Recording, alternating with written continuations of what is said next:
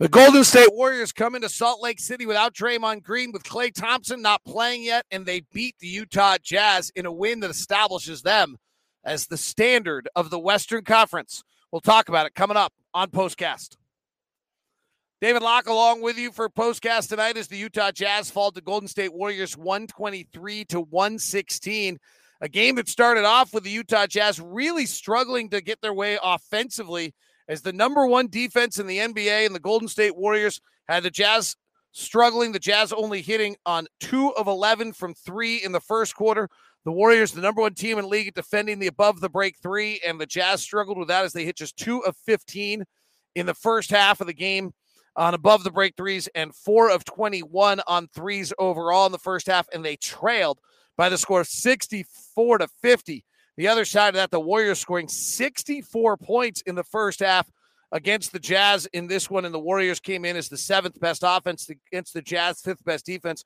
But the Warriors hit 10 of 21 from three in the first half, led by 14. The Jazz exploded in the third with a brilliant quarter, outscoring the Warriors 41 to 22 in that quarter. They got the ball moving. Donovan Mitchell uh, really distributed. The Jazz went on a beautiful 15 to 3 run. And despite the fact that Donovan was two of 12 in the ball game. He the Jazz led by five heading to the fourth quarter. Utah, who last year was 45 and 2 when leading going to the fourth quarter. This year, 24 and 3 lost for the fourth time this year, leading going into the fourth quarter. Two times as many as last year, which is a little misleading, but it outscored 37 25 in the fourth as the Warriors made just a ton of plays late. And the Jazz unable to make enough. The Jazz end up the night shooting 14 of 44 from three, 32%. The Warriors ate incredible 17 of 23 from 30, excuse me, 17 of 32 from three. So there's a part of this one where you can decide if the Warriors really just had an astronomically good shooting night. They hit 12 of 24 on above the break threes. The league average on that shot is about 34%. The Jazz were 8 of 32. One of the things we are really interested in keeping an eye on was rim shots because these two teams are two of the best teams at the rim. The Warriors allow the fewest. The Jazz did get 26 shots at the rim, 26 out of their 96 shots tonight, so a little below their regular average, but not bad. Um, the Jazz shoot about 30% of their shots at the rim, uh, largely because Rudy gets fouled so much that you don't see all those shots and they become free throws. And the Jazz take uh, tonight took 28% of their shots against the, at the rim against a team that allows the fewest. So the Jazz do a pretty good job of that. The Jazz take 44 threes, which is more back in tune to the number that we're used to seeing as the Jazz had, had their three lowest three point shooting outings in the last three games. But the Warriors win at 123 116. And the big takeaway has to be if you're a Warrior fan, that the Warriors just came in here without Draymond Green, with Klay Thompson still coming, with Damion Lee not available, and they got a win against a relatively healthy Jazz team. Now, Hassan Whiteside did not play tonight, and the Jazz were plus 10 when Rudy Gobert was on the floor and minus 17 in the minutes in which he was off the floor, and that was not very many. In the 13 minutes that Gobert was off the floor, the Jazz were minus 17. So that small ball lineup the Jazz hoped would be a vital part of their equation for the playoffs with Rudy Gay possibly playing some five uh, was not very successful against one of those teams that you would have hoped it would happen in the playoffs against uh, tonight. So uh, we'll see, um, you know, how that what what that long term impact of that is. All right, let's take some of your questions as the Jazz fall tonight. Uh, Bryce says we missed Whiteside. I think I just touched on that. Um, you know, this is the uh, Tyson says Utah is still yet to beat a top team at full strength. Frustrating. Uh, don't disagree. At the same time, so Chicago we lost to, Miami we've lost to twice. Yes, uh, we, you know, uh, in fact, we played Milwaukee when they didn't have a top team. We haven't played Brooklyn. We haven't played Phoenix. Um, so I don't know who the other top teams are. I'm assuming you mean Chicago, Miami, but I think that's legit, right? We're we're now 0 and 4, uh, 1 and 4 if you count the Milwaukee win against any of the kind of top home court advantage teams. Uh, we lost to Memphis. I don't think we have we beat Memphis and lost to Memphis. I would have to look, but if you look at the top four teams in the Eastern Conference, the Bulls were 0 and 1, 0 and 2 or 0 and 1 against. I think 0 and 1. Uh, Brooklyn, we have not played. Uh, the Bucks were 1 and 0. Miami were 0 and 2. Warriors are now 0 and 1. Phoenix, we've not played. We are the Utah Jazz. And Memphis, we're either 0 and 1. Do we get them once this year? I, we did not travel there. So unless they came here, maybe we've only played them once. Um, we're 0 1. So in that case, you're right. We're one in like five against the other hometown uh, uh, home home teams, uh, and that's not that's not great. Del Toledo, the zone was idiotic, but coach was trying to cover for bad defensive players. Too many bad defenders need to be addressed by the GM.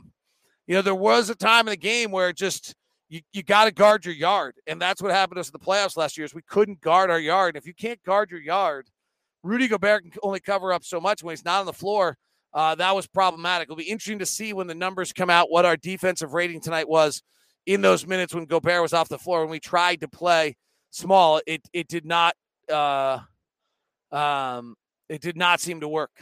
Uh, was this just a case of the Jazz being tired on the back end of a back to back? So I don't know. I mean, there was a massive rest advantage in this game, and rest advantage is a huge part of this league. Um, here are the numbers. John Schuhmann gave it to me. Rest advantage uh, tonight. Um, the rest advantage numbers, sorry, give me one second. Let me see, is the teams with a rest advantage are 86 and 52 this year, 62% winning percentage. At home, they're 53 and 33, and on the road, they're 33 and 19 going into tonight. And the Warriors, having not played the other night against Denver in a game that was um, postponed because of COVID, that is certainly a massive um, a massive advantage and rest advantage. So maybe that played into it. I mean, I don't want to dismiss that. Um, but I think if you're a Warrior fan, like let's just think about it from the other perspective, their answer can be like, you're complaining about rest advantage. We didn't have Draymond Green, who Quin Snyder before the game called an MVP candidate, and we don't have Klay Thompson yet. Damion Lee's one of our rotation players, and James Wiseman's going to have some value to us at some point. I don't know how much, frankly, um, in the sense that I just think he doesn't know how to play winning basketball yet. He's incredibly talented and good. Um, and so I don't know that that's a, uh, you know, I don't know that that's an answer. Uh, great question here from Matt. Was it poor shooting or the Warriors just that good? This is a this is a great question, and I don't have an answer for you. But if you look at the Warriors' numbers coming into this game, uh, the Warriors' defense has some of the best. The Warriors' defense against the above the break three is the number one defense in the league at thirty two percent. So uh, tonight we go eight of thirty two. We shoot twenty five percent. Theory, we should have gone ten of thirty two. Um, and so that's two more threes, and that's you know that helps a seven point game swing a little bit.